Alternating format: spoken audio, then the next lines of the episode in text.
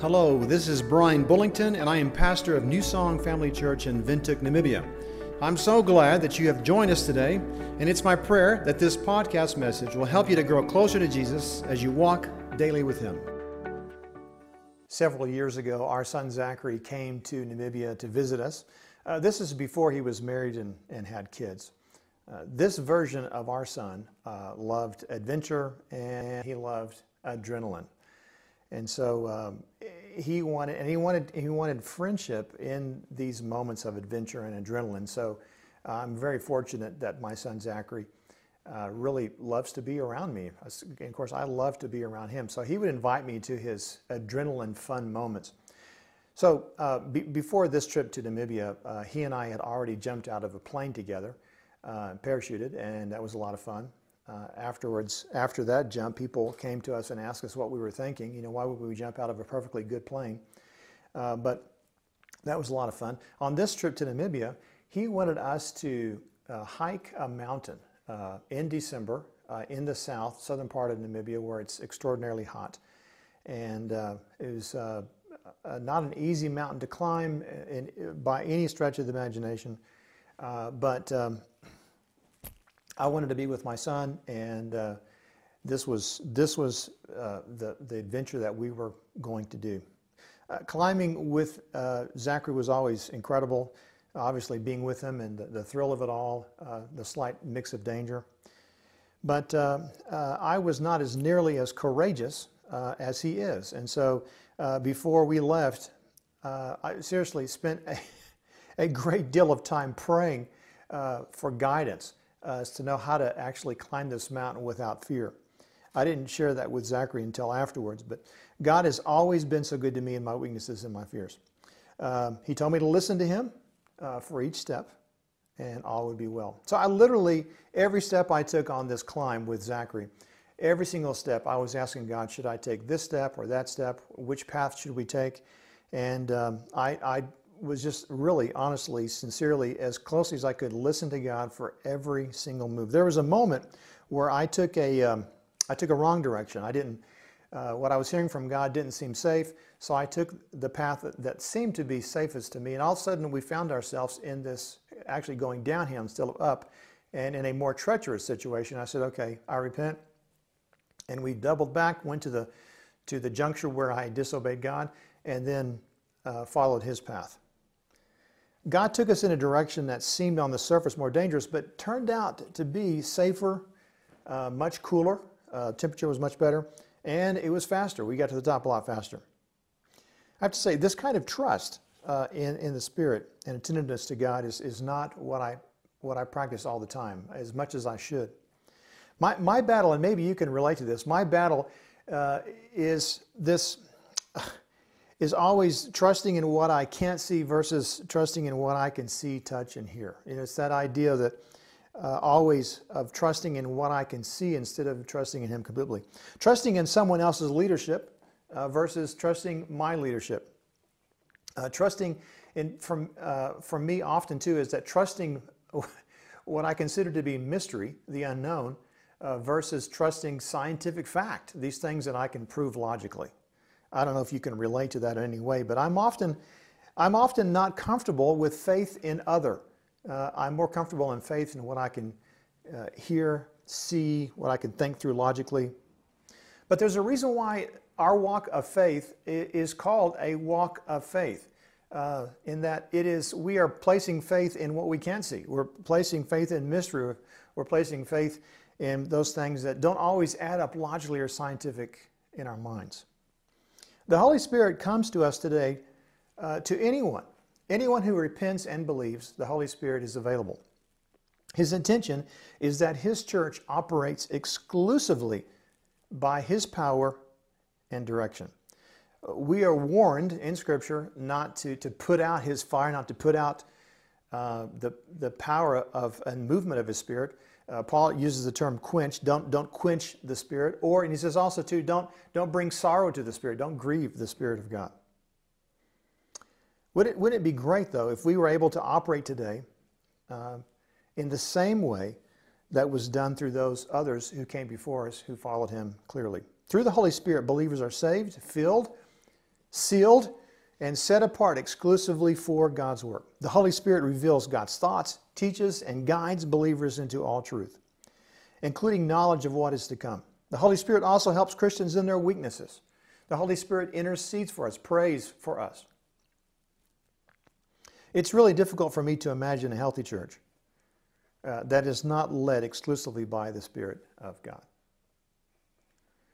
Uh, today, uh, I want to use uh, Romans 8 as kind of a backdrop, uh, Romans chapter 8 as a, as a backdrop narrative. I think Paul explains the movement and activity of the Spirit uh, probably uh, better than anyone in Scripture, just detailing exactly how the Spirit of God operates. Uh, the Holy Spirit was actually a favorite topic uh, of Paul throughout. You see in every one of his letters, he mentions and refers to the Spirit of God, realizing that he could do nothing without him. Let me, let me read for us Romans chapter 8. So now there is no condemnation for those who belong to Christ Jesus. And because you belong to him, the power of the life giving Spirit has freed you from the power of sin that leads to death. The law of Moses was unable to save us because of the weakness of, of our sinful nature. So God did what the law could not do. He sent His own Son in a body like the bodies we sinners have. And in that body, God declared an end to sin's control over us by giving His Son as a sacrifice for our sins. He did this so that the, the just requirement of the law would be fully satisfied for us, who no longer follow our sinful nature, but instead follow the Spirit. Those who are dominated by the sinful nature think about sinful things, but those who are controlled by the Holy Spirit think about things that please the Spirit. So, letting your sinful nature control your mind leads to death, but letting the Spirit control your mind leads to life and peace. For the sinful nature is always hostile to God. It never did obey God's laws, and it never will. That's why those who are still under the control of their sinful nature can never please God. But you are not controlled by your sinful nature. You're controlled by the Spirit if you have the Spirit of God living in you. And remember that those who do not have the Spirit of Christ living in them do not belong to Him at all and Christ lives within you.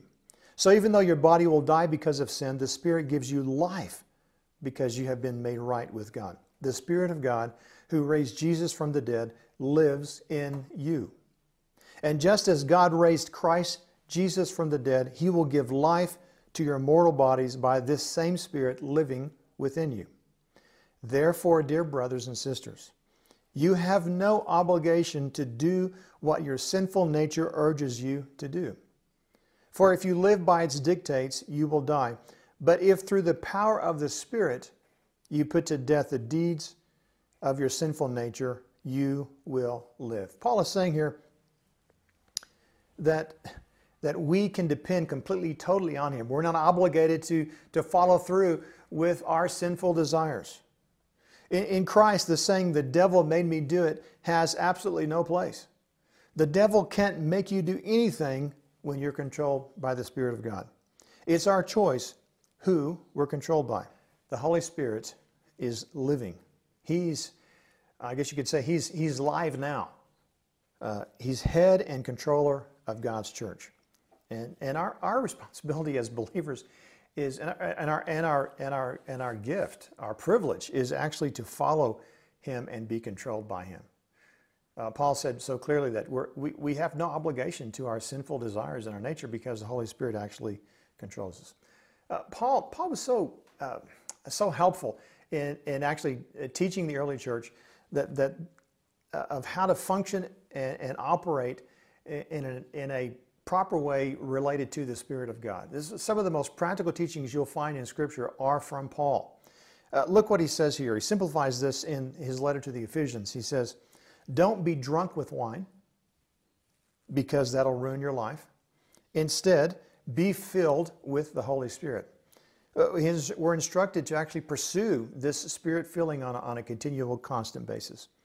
In Galatians 5, uh, specifically there, and uh, throughout the, the, letter to the, the, Galatians, he gives uh, the Spirit credit for his calling, uh, for his uh, his discipleship, and for his being sent out as a missionary. All credit to the Spirit of God.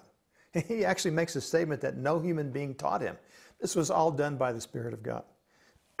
as, as he ends the letter of Galatians 5, he encourages, greatly, greatly encourages uh, those believers to very specific, in, in very specific ways to, to, operate and function with the Spirit of God. So he talks about being led by the Spirit. He says you need to be led by the Spirit of God. He says if you're led by the Spirit of God, you won't gratify the desires of your flesh. In other words, you'll, you'll be able to overcome your sinful temptations. What he's saying in Romans as well. He says uh, that we need to be to keep in step with the Spirit. It's just this idea of walking side by side with the Spirit and, and, and mirroring and matching every one of his movements says if you're actually in tune with, with the Spirit in this way, where you're consistently, constantly keeping in step with Him, you're not going to be tempted to provoke your friends. You're going to be a, a, better friend. You're going to be able to relate well. You're going to temper what you say. Uh, the Holy Spirit will control uh, your, your, movements and your thoughts. And so you're not going to be overcome with jealousy or, or irritation or pride. And you'll relate to other people in a way that's loving and kind and gentle. He encourages uh, believers in Galatians 6 to sow into the Spirit, to invest uh, all of your life, everything about you, into the Spirit of Christ. Uh, Jesus would have summarized this uh, in, in, a very simple way. In John 15, he says that we need to abide, remain in Him. And it's this idea of consistently, constantly being invested 100% of our lives into the Spirit of God.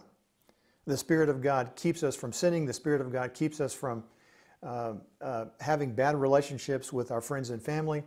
Uh, the Spirit of God leads us ultimately into eternal life, uh, into the presence of God. what an amazing, amazing promise from the Lord. Great direction from Paul, helping us very practically how do we operate, how do we function with the Spirit of God. We're told by Paul also, too, that we need to actually desire the spiritual gifts. Not only do we be led by, uh, keep in step with, sow into, be filled by, but we need to desire spiritual gifts. It's not that uh, spiritual gifts are optional here. We need actually need, we need to, to, to, to long for it, to, to, to, to hope for uh, spiritual gifts, to desire them. The spiritual gifts have been given to us so that we can actually love each other in a more effective way. Peter spoke about this. He said the spiritual gifts are, are given to us so that we can, as he puts it, administer God's grace uh, one to another. The church does not function outside of the activity and leadership of the Spirit of God. We are to desire, earnestly desire, this leadership from Christ. Uh, Dr. Luke, a physician, is credited with writing not only the Gospel of, of Luke, as we see in the New Testament, but he's also credited with writing the Acts of the Apostles, which is the book of Acts. And uh, it's ironic to me that uh, Dr. Luke, who wrote the book of Acts, a physician, a man who trusts science, I'm sure, but also to wrote the book uh, to, to show the, the mysterious work of the Holy Spirit throughout the early church. That, that, I think an amazing aspect of the book of Acts is that you see uh, that the Holy Spirit is highlighted throughout that the church's movement was impossible outside of the work of the Holy Spirit.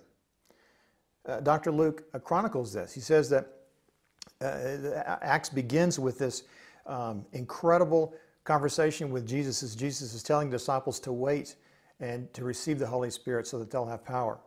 Acts chapter 2, we see what we refer to as Pentecost, where the Holy Spirit comes down with flames, uh, tongues, um, uh, tongues of fire, and that uh, the disciples and all those who are gathered in this room uh, begin to speak in other languages. Uh, the, the gospel of Christ that actually is heard by those around that building, and many, many, many come to faith because of that. It's the coming of the Holy Spirit, this movement. The book of Acts continues to demonstrate how the Holy Spirit becomes the, the dominant reality in the life of the early church. The Holy Spirit is the source of all guidance, and He's given credit for it all through this narrative of the book of Acts. The Spirit moves Philip to make contact with the Ethiopian eunuch. We see this in Acts chapter 8, verse 29. The Spirit of God uh, prepares Peter uh, for the coming of the messengers from Cornelius. Acts 10, verse 19. Orders Peter to go without hesitation with these same messengers. The Holy Spirit enables Agabus to foretell the coming famine. This is Acts 11, verse 28. The Spirit of God orders the setting apart of Paul and Barnabas for the momentous step of taking the gospel to the Gentiles. Is Acts 13. The Holy Spirit guides the decisions of the Council of Jerusalem, Acts 15, verse 28. The Holy Spirit guides Paul past Asia, Mysia, and Bithynia, down into Troas, and from there to Europe. The Spirit of God tells Paul what awaits him in Jerusalem, that he's going to suffer for the sake of Christ. The early church was a spirit guided community. All the leaders of the church were men of the Spirit. The seven, the seven are men of the Spirit. So Stephen, Barnabas, these initial uh, appointed uh, leaders of the church, uh, they were full of the Spirit. We're told in Acts 7 and Acts 11. Paul tells the elders of Ephesus that it was the Spirit who made them overseers over the church of God, Acts 20, verse 28. And further, the Spirit was a source of day to day courage and power. Peter's courage and eloquence before the Sanhedrin are the result of the activity of the Spirit. Paul's conquest of uh, Elymas is the work of the Spirit. The Christian courage to meet the dangerous situation, the Christian power to cope with life more than adequately the Christian eloquence when eloquence is needed, and the Christian joy which is independent of circumstances are all attributed to the work of the Spirit. I personally find it difficult to believe that God does not continue to give His church these same, the same kind of leadership, these same spiritual gifts. Paul was quite clear to the Corinthians, earnestly desire, long for this. There's no evidence that, that something has changed uh, since Acts chapter 2, since Pentecost, since the post early church, that would eliminate this directive to the church to desire the gifts, nor is there any evidence to suggest that we need the Spirit's leadership and His gifts less today than the early church needed for their time. Paul was so clear that not only that we needed to be led, uh, keep in step with, invest in, operate in the spiritual gifts, and be filled uh, with, with the Spirit. But also, he encourages us uh, to, to put away any kind of practice that would actually stop the leadership of the Spirit from, from functioning and, and moving properly in the context of church. He, he wanted the fire to stay lit and burning brightly. First Thessalonians, his letter to, uh, to in First Thessalonians, he says this: "Do not quench the Spirit. Do not despise prophecies. Test all things. Hold fast what is good. Abstain from every form of evil. Don't put out this fire, he's saying, basically. Don't hate the activity of the Spirit. Don't despise prophecies, he says here. In Ephesians 4, it's this warning that not even to, to, to create sorrow for the Spirit of God. Don't grieve the Spirit of God by our bad behavior. We're encouraged not only to, to pursue Him with all of our might, but also not to put it out not to set it aside. The Spirit of God, after all, is how we become children of God in the first place. Why would we be born by the Spirit and then spend the rest of our lives killing or snuffing out this same Spirit? To put in a different way, why would I start a fire and then try to put it out as fast as possible? We're invited to, to function, to thrive, to live based on the Spirit. Paul continues in Romans verse uh, chapter 8. He says this, "For all who are led by the Spirit of God are children of God." So you've not received a spirit that makes you fearful slaves. Instead, you received God's Spirit when He adopted you as His own children. Now we call Him Abba, Father. For His Spirit joins with our spirit to affirm that we are God's children. The Spirit of God is our seal and proof of adoption. It's, it's, it's the proof and evidence that we actually belong to God. How would we ever expect as the church to function outside of that connection, outside of the Spirit of God? The Spirit of God thrives and functions completely based on the movement of the Spirit of God. It makes sense, doesn't it, that if we are born again by the Spirit, that we would also live by the same Spirit. It makes no sense to me that um, we would actually uh, be born into new life, but then not live by the same Spirit. We're invited the church to function and operate solely by his leadership. Nothing can separate us from the Spirit of God. Thus, nothing can separate us from the love of God. We need him, his leadership, more than ever before. He continues in Romans 8, Romans 8, verse 17 and following. And since we are his children, we are his heirs. In fact, together with Christ, we are heirs of God's glory. But if we are to share his glory, we must also share his suffering. Yet what we suffer now is nothing compared to the glory he will reveal to us later. For all creation is waiting eagerly for that future day when God will reveal who his children really are. Against its will, all creation was subjected to God's curse. But with eager hope, the creation looks forward to the day when it will join God's children in glorious freedom from death and decay. For we know that all creation has been groaning as in the pains of childbirth right up to the present time. And we believers also groan, even though we have the Holy Spirit within us as a foretaste of future glory. For we long for our bodies to be released from sin and suffering. We too wait with eager hope for the day when God will give us all full rights as His adopted children, including the new bodies He has promised us. We were given this hope when we were saved. If we already have something, we don't need to hope for it. But if we look forward to something we don't yet have, we must wait patiently and confidently. And the Holy Spirit helps us in our weakness. For example, we don't know what God wants us to pray for, but the Holy Spirit prays for us with groanings that cannot be expressed in words. And the Father, who knows all hearts, knows what the Spirit is saying, for the Spirit pleads for us believers in harmony with God's own will. I truly am not sure how people make it without God. In these days where it seems like every day is bad news, Dan and I say it to each other every day. How do people survive this without the presence of God? Everyone you talk to these days is losing or has lost. We have a, a, a tree that uh, we planted many, many years ago that's become a nuisance in our yard. And so I called a, a, a contractor to come in who specializes in tree removal. The man came to my house uh, on on Thursday to give me a quote on removing the tree. And when he came in, he had, of course, had a mask on, and uh, he looked at me and he said, and he didn't shake my hand. He said, I'm, I'm really sorry for not greeting you properly. I said to him, I said, listen, uh, I, I, appreciate you not greeting me properly. In these days, uh, we're trying to distance from each other, unfortunately. That's the reality of our new world. That conversation led into the conversation that I think is on everyone's mind these days in this in this place is the the loss that's uh, has happened to so many of us uh, because of COVID. He shared with me uh, in my yard in tears, weeping. He said, in, in the, just in the last two weeks, 12 of his best friends had died. He expressed to me in, in tears how, how, the, how the young and athletic, uh, he said bodybuilders and and bikers and swimmers are dying. And this is just blowing him away. I shared with him how my friend, uh, my friends are also dying. Uh, Wednesday, my friend Udo died. Uh, it's just, it's, it's daily bad news.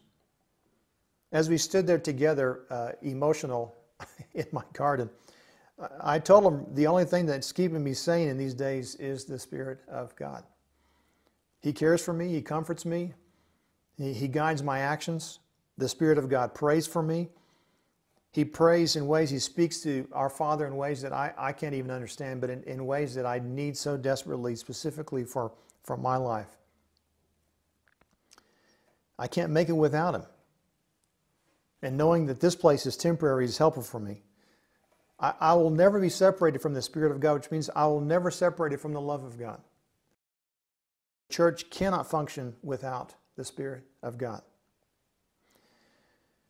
The tree guy resonated with everything I was saying. He said he affirmed that our only hope is in God through Jesus Christ. He told me how he's functioning because of, of the Spirit of God. You know, God is able and does meet us in the midst of suffering and struggles. Extraordinarily, it's often the people who've gone through the greatest suffering who have the strongest faith. It, it feels as though uh, this kind of hurt exposes the, the, the effectiveness or the lack of effectiveness of the tools we rely on every single day to be okay, whatever those things are. You know, those make us all right tools. Uh, the presence of God uh, seems to rise to the top as the only real effective help. In these days, the presence of His Spirit is what rises to the top when you realize it's the only, His Spirit is the only one who can actually help us through these days. Followers of Christ testify to the presence of God with them, strengthening and comforting them in the midst of their pain. You, you may be aware of the, the Boom family that was uh, part of concentration camps during World War II. Betsy Ten Boom, as, as she lay dying in Ravensbrück concentration camp, turned to her sister Corrie and said this We must tell them that there is no pit so deep that he is not deeper still. There's no place, there's no hurt uh, that is so, so profound, so deep, that the Holy Spirit cannot be present and, come and help us in that point of our weakness, to give us comfort, to give us joy, to, to, to give us perspective. The Holy Spirit, more than ever before, we need Him now more than ever before.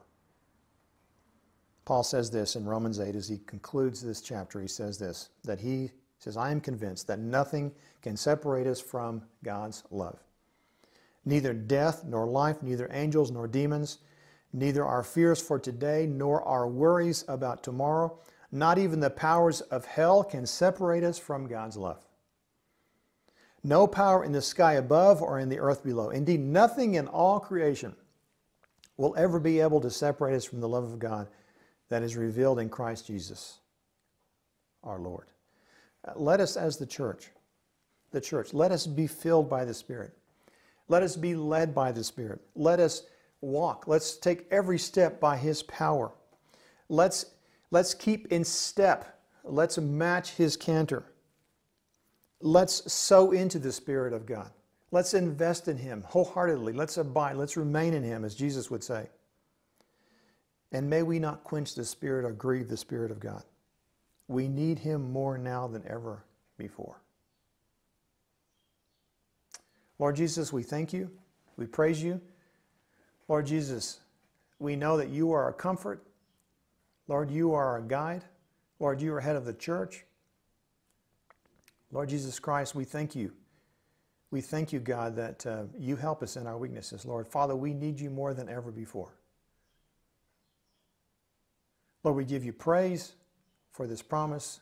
We give you praise that this is not the end. Lord, someday we'll have new bodies. We'll be in your presence forevermore. Lord, thank you for this gift. Lord, we give you praise. In your name I pray. Amen.